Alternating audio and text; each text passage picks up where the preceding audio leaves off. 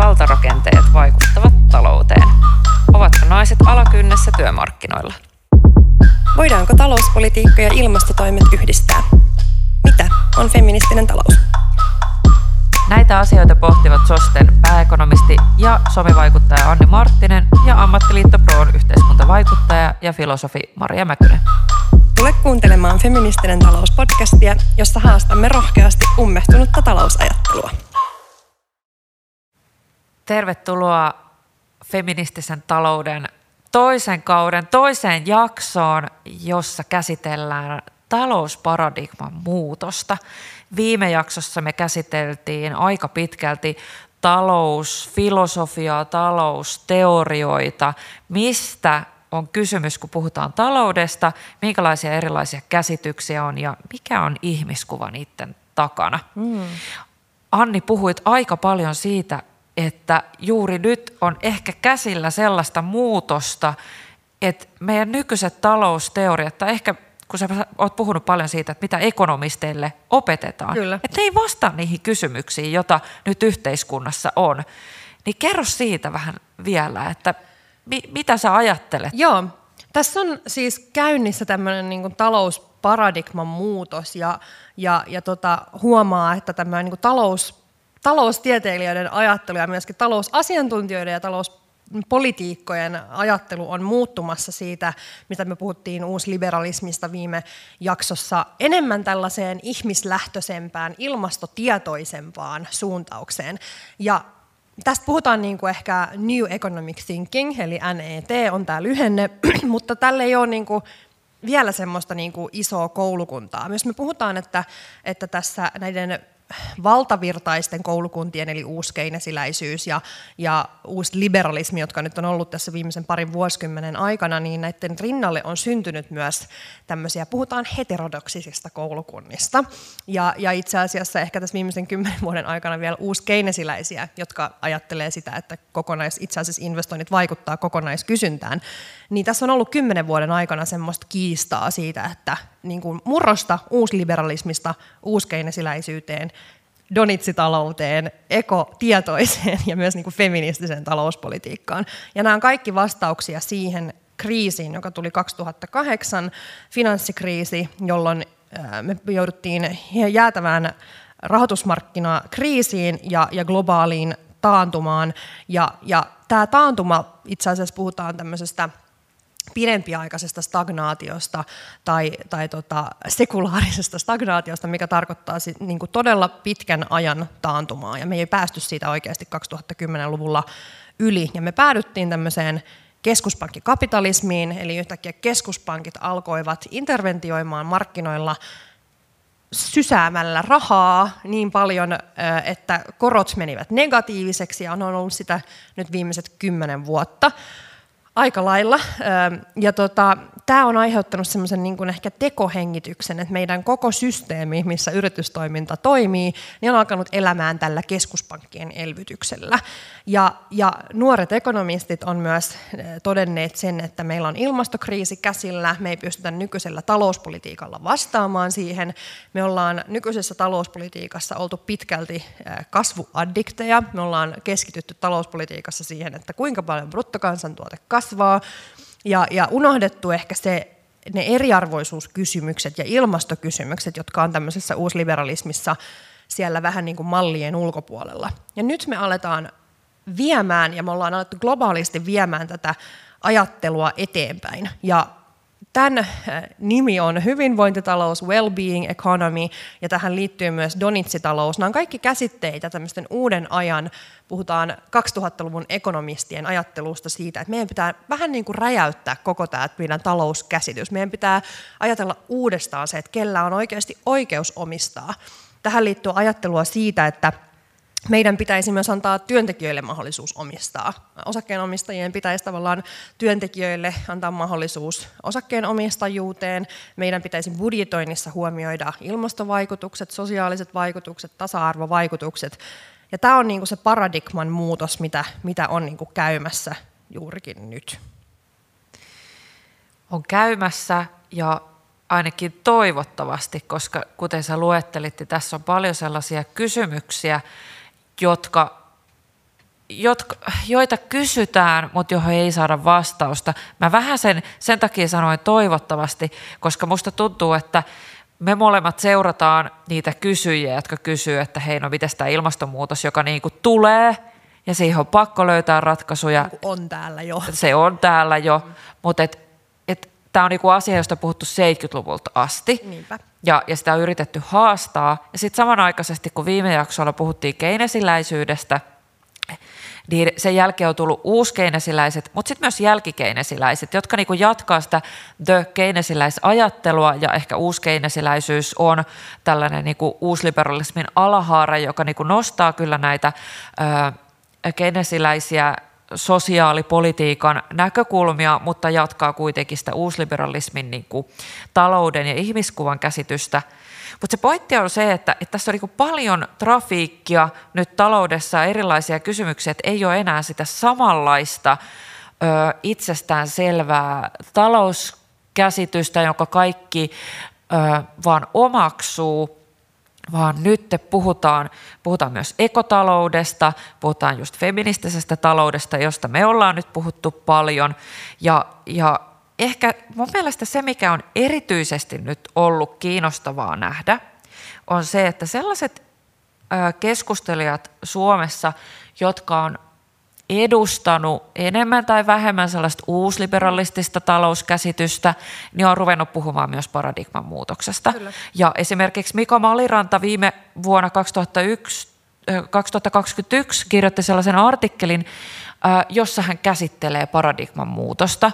Ja, ja siinä hän esimerkiksi puhuu siitä, että nimenomaan tämä ilmastonmuutos asettaa meidät niin kuin pohtimaan uudelleen meidän niin kuin kasvu, kasvun nojaavaa taloustiedettä ja sitä, että se ei vastaa niihin kysymyksiin. Hän käsittelee sitä aika konkreettisesti, käytännönläheisesti niin kuin innovaatioiden ja, ja tiedon merkityksen, että jos nyt ajatellaan, että se 70-luvulta on nyt tämä uusklassinen taloustiede ikään kuin pikkuhiljaa ottanut johtoasemaa erityisesti 90-luvun jälkeen, niin eihän silloin ollut mahdollisuutta saada esimerkiksi ajankohtaista digitaalista tietoa mm. ja, ja tavallaan niitä nopeita muutoksia ja toisaalta niin kuin, myöskään talous ei, ei ollut niin tietoon pohjautuvaa ja, ja tutkimustiedon syklit oli paljon lyhyen, niin kuin pitkässä juoksussa mm. ja nyt meillä on niin kuin mahdollisuus saada paljon nopeammin tietoa, niin myös se, antaa meille uudenlaisia mahdollisuuksia siitä, että kuinka me pystytään ohjaamaan taloutta vastaamaan niihin kysymyksiin, kuinka me voidaan syöttää ikään kuin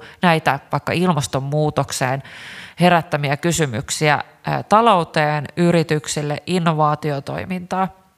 Ja viime kerralla me käsiteltiin pikkasen siitä, että mikä on niin valtion rooli, niin voidaan todeta, että, että uusklassismin tai uusliberalismin alla on myös tällainen orto, liberaali ä, talousteoria, joka on erityisesti Saksasta lähtöisin, joka korostaa niin kuin tällaista uusliberalistisia tavoitteita ja talouskuria ja, ja edelleen tällaista tosi tuottavuutta, mutta ajattelee, että valtion, valtio ottaa siitä niin kuin vahvan mm. otteen ja valtion tehtävä on ohjailla yhteiskuntaa ja taloutta voimakkaasti, mutta kuitenkin niin kuin nimenomaan tähän tällaiseen niin kuin tuottavuuteen ja ja markkinoiden niin kuin, vapauttamiseen. Eli siis valtio ottaa vahvan roolin siinä, että se ei ota roolia, vaan antaa niin kuin markkinoiden mennä, ja sitten jos tapahtuu taantumia tai muita suhdannevaihteluita, niin ikään kuin tasapainottaa sen takaisin siihen, Just. joka ei ole millään tavalla niin kuin luonnollista, Niinpä. vaan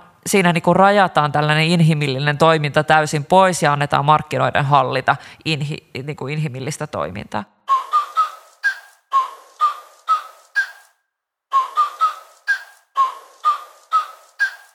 Mutta sitten voidaan ajatella, että mitäpä jos tällainen otettaisikin erilaiset arvot sinne taustalle. Mitäpä jos ilmastonmuutos, mm-hmm. tällaiset feministiset arvot tasa-arvosta, ihmislähtöisyydestä, hyvinvoinnista ja voit jatkaa siitä luontevasti kohta hyvinvointitalouteen, niin mitäpä jos valtiolla olisi vahva rooli siinä, että se ohjaisi taloutta nimenomaan tuottamaan hyvinvointitavoitteita eikä voittoa, vaan voiton takia. Here, here, juurikin näin.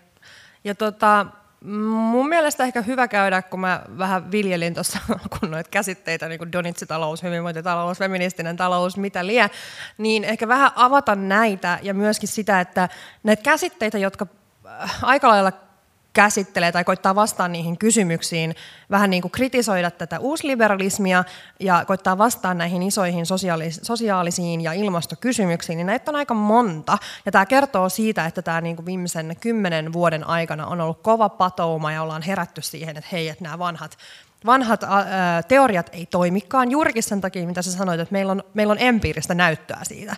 Meillä on näyttöä siitä, me saadaan hyvinkin niin kuin reaaliaikaista tietoa siitä, miten esimerkiksi syrjääntyneisyys kasvaa, miten vaikka terveysinvestoinnit vaikuttaa työllisyyteen, kuinka paljon yhdellä prosentilla on varallisuutta, ja se varallisuushan vaan kertyy, ja ja, ja miten me ollaan esimerkiksi pystytty vastaan nykytalouspolitiikalla ilmastonkriisiin tai päästöihin.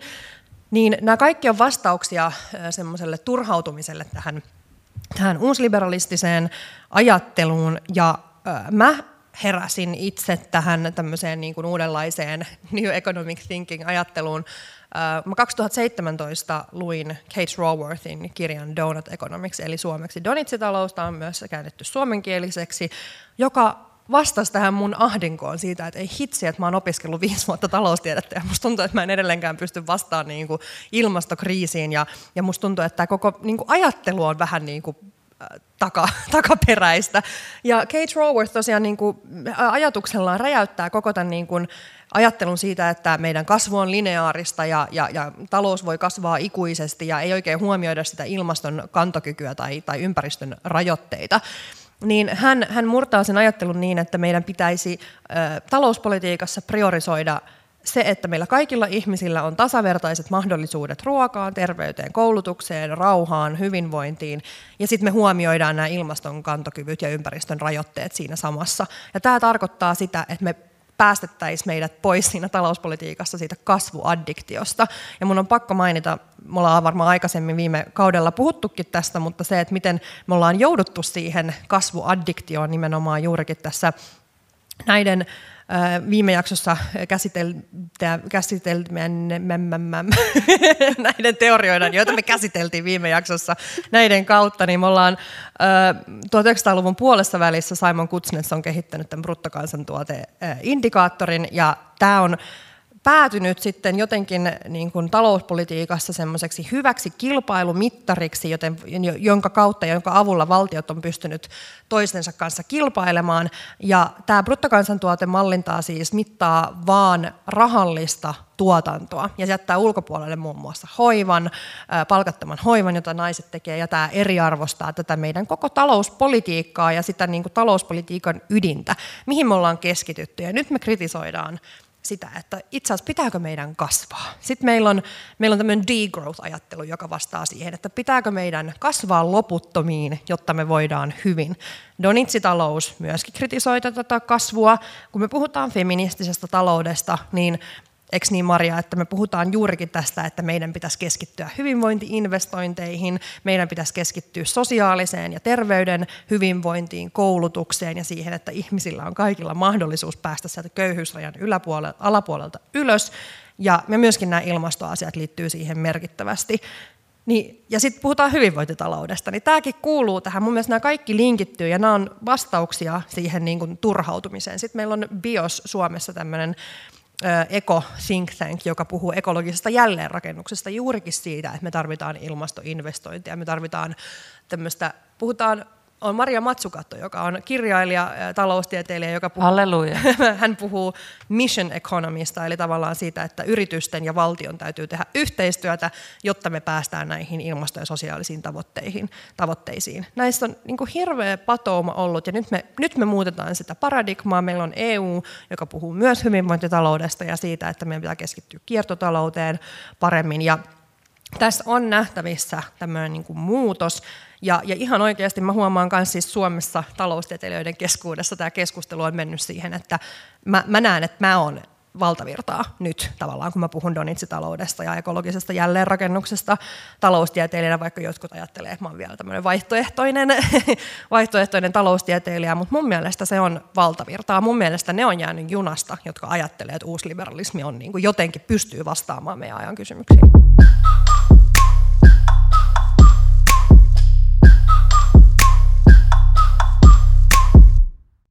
Musta tuntuu, että mä oon seurannut tätä keskustelua nyt äh, 12 vuotta ja musta tuntuu siltä, että nyt alkaa niinku tapahtua jotain. Ja, ja on se niin, että korona on myös äh, antanut sellaisen ikään kuin kriisitilanteen siihen, jolloin me ollaan uudelleen jouduttu arvioimaan sitä, että mitä me oikeastaan niin tehdään. Mi, mi, mikä, mikä tämä on, tämä talous ja yhteiskunta.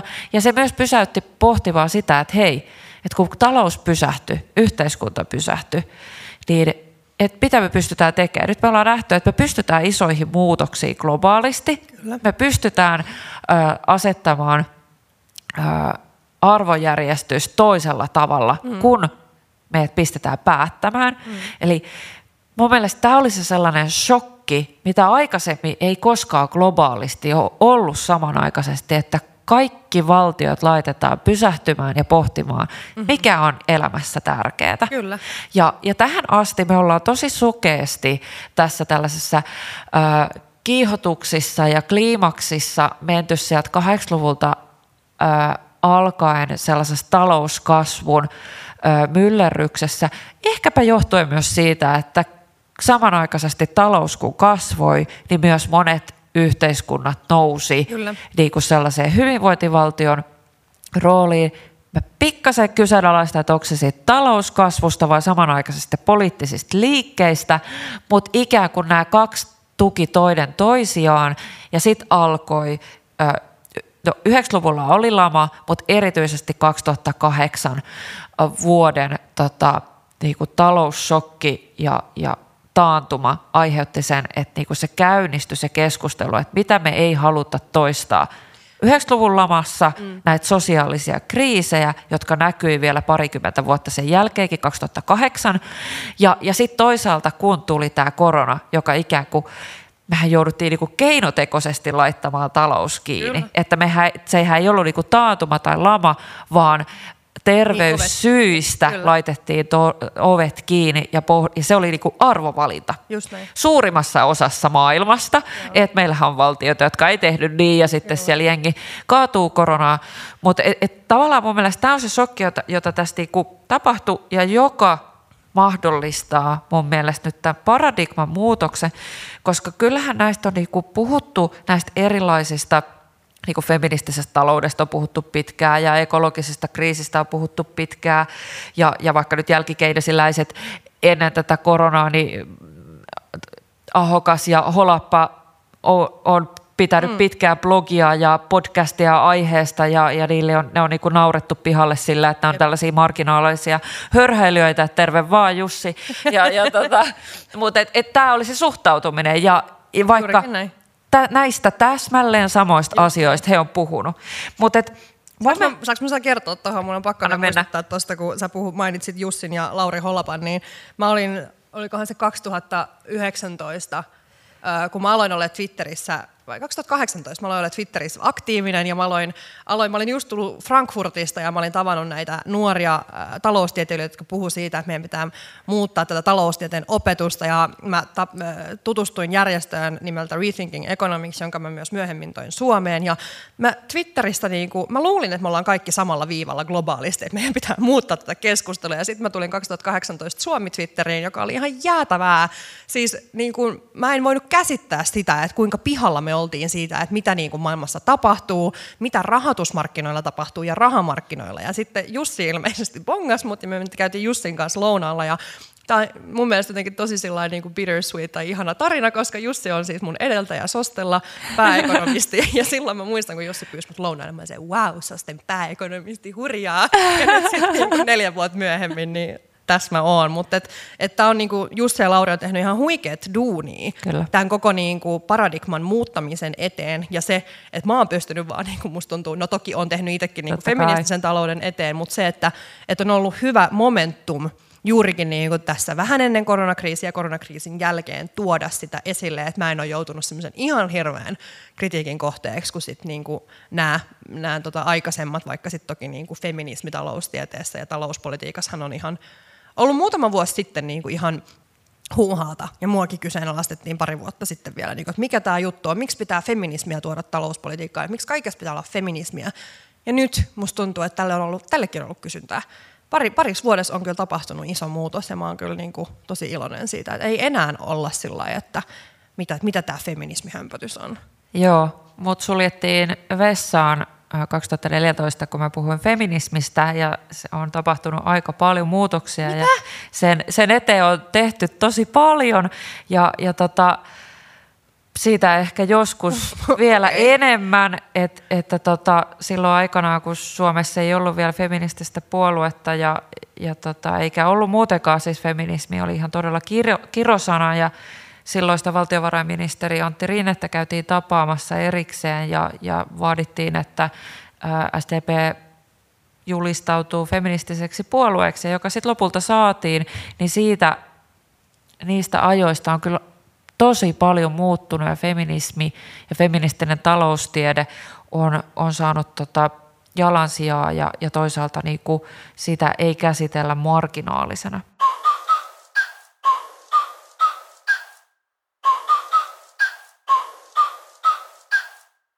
Mutta siinä mielessä mä vielä niinku pohdin, että onko, että mitä kaikkea meidän pitää niinku vielä tehdä, mm. jotta se aito muutos tapahtuu ja se aito paradigma-muutos tapahtuu. Että et vaikka samanaikaisesti mä katson tätä niinku todella positiivisesti, että ensinnäkin uskalletaan puhua tästä, puhutaan Kyllä. feminismistä, puhutaan hyvinvoinnista ja, ja Maliranta kirjoittaa paradigmamuutoksesta ja siitä, että, että meidän pitää kyseenalaistaa ää, niin kuin talouskasvun ja, ja tavallaan tämän niin kuin uusklassisen taloustieteen lähtökohdat siitä, että tukeeko se nyt tätä taloustieteen tarpeita.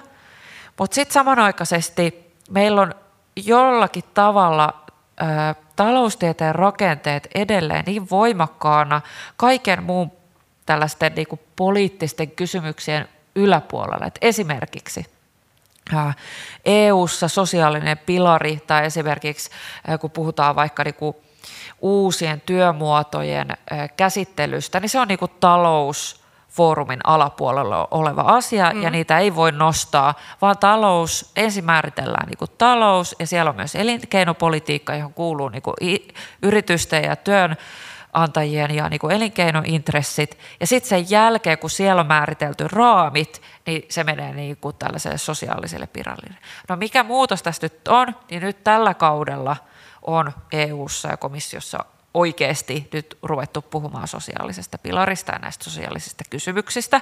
Ja, ja mun mielestä se niin ajoittu mm. tosi voimakkaasti tähän koronakriisiin ja myös siihen, että muutettiin voimakkaasti talouspoliittista suuntaa ja ruvettiin Joo. elvyttää. Ja tämä sosiaalinen pilari niin tuli ikään kuin esille. Mutta silti edelleen meillä on niinku ne rakenteet näiden asioiden käsittelyssä, että esimerkiksi työntekijä ja edustajat eivät pääse samanlaisiin pöytiin puhumaan taloudesta kuin esimerkiksi työnantaja-edustajat. Mm. No sitten toinen näkökulma on esimerkiksi se, että me tiedetään, että, että tällä hetkellä työttömyyteen ajaa mielenterveysongelmat, uupumisongelmat, meillä olisi paljon osakykyisiä, mm. jotka kykenis työhön, mutta vaikkei kokoaikaisesti, mutta kuitenkin.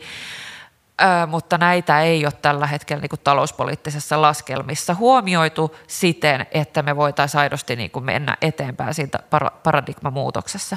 Just tuli tutkimus siitä, että esimerkiksi tota, psykoterapialla voitaisiin merkittävästi parantaa ö, työllistymistä, mutta se ei niin kuin, se paradigman muutos on ehkä sitä, että Joo. nämä tulee pintaan, mutta tällä hetkellä meillä on edelleen sellaiset talousrakenteet, jotka ei ota huomioon, jotka ei kykene laskemaan ja viime kaudella ehkä saatoin puhukin siitä, mutta et mä en ole ihan varma, että ne, jotka istuu tällä hetkellä päättämässä, the päättämässä talouspolitiikasta ja näistä rakenteista, niin onko niillä kyvykkyyttä, mm-hmm. onko niillä osaamista laatia sellaisia laskelmia, edes huomioida mm. tällaisia tutkimuksia. Onko kunnianhimoa, tahtotilaa? Tai tahtotilaa. Niin. Et, että tota, et tässä on niinku paljon vielä tekemisissä, mutta mä oon erittäin tyytyväinen, että nämä asiat alkaa pikkuhiljaa nousta, mutta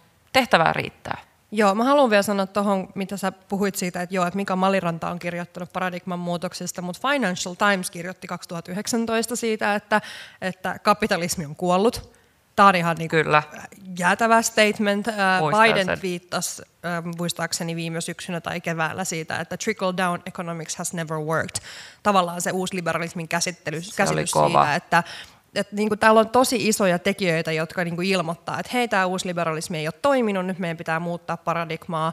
Myöskin ää, näissä talousfoorumeissa, kun Maailmanpankki ja IMF kokousti, heidän pääjohtajat sanoivat, että kuripolitiikka on kuollut tässä niin kuin koronakriisin aikana, että muutoksia on, on nähtävissä. Ja sitten tähän loppuu vielä, kun puhutaan näistä, juurikin siis mä eilen puhuin yhdessä yhdessä seminaarissa, kun käsittelin tätä uutta, uutta paradigmaa, niin, niin juurikin tästä, mitä sä Maria sanoit, että me ollaan, niin kuin, me ollaan nostettu nämä asiat nyt pöydälle. Tosi kiva. Mä oon tosi iloinen siitä ja, ja me puhutaan näistä asioista ja me niin kuin, mun mielestä on jo aika hyvä konsensus siitä, että me tarvitaan, me tarvitaan uusiutumista ja rakenteiden uudistamista. Öm, nyt on se kipupaikka, että meidän pitää tehdä jotain. Meidän pitää tehdä, just ja meidän niin. piti eilen tehdä jo. Kyllä. Ja, ja tota, tämä on se niin kuin nyt, että mikä haastaa just vaikka Suomen poliitikkoja, meillä on tulossa eduskuntavaalit ensi vuonna, meillä on nyt keväällä kehysriihi, niin se, se kunnianhimotaso, sitä mitataan nyt. Ja, ja tota, me ei voida Suomessa viedä semmoista niin kuin keinotekoista brändiä siitä, että Suomi on ilmastotietoinen, jos me ei tehdä mitään esimerkiksi niin kuin ympäristöä haittaaville tuille, tai me ei muokata sitä meidän budjetointia, vaikka niin kuin esim. samalle tasolle, missä vaikka Kanada tai Ruotsi on, jossa käytetään tätä niin kuin vaikutusarviointia jokaisesta investoinnista sukupuolten välisen tasa-arvoon tai ilmaston, ilmastonmuutoksiin. Ja juurikin tämä, että me ei vieläkään tajuta sitä, että hyvinvointi-investoinnit, tai me ollaan tajuttu se jo. Me tiedetään, että investoimalla vaikka työllisyyspalveluihin ja saamalla syrjäytyneet työelämään, me voidaan säästää niin kuin kymmeniä miljardeja sillä, ja sitten me ei jotenkin niin kuin saada näitä siihen niin kuin työllisyyslaskelmiin mukaan.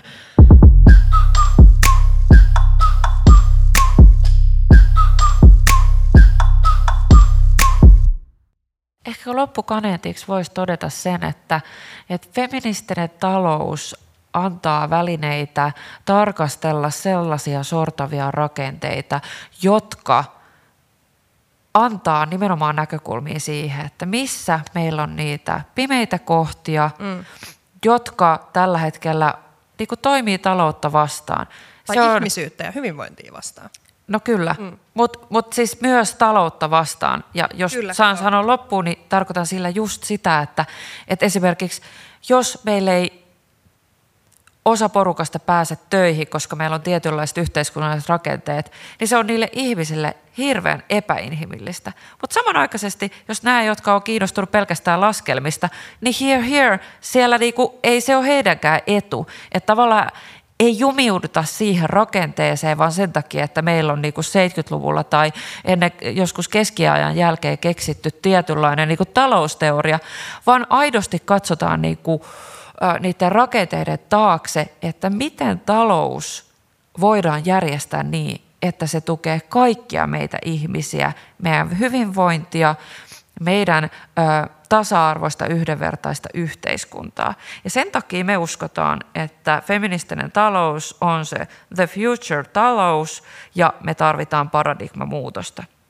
Kiitos kun kuuntelit. Jatketaan ensi kerralla feminismistä, tilastoista ja vähemmistöistä, joten nähdään Instagramissa. Me ollaan feministinen alaviiva talous, kommentoi ja jaa meidän juttuja. Nähdään. Nähdään, moi!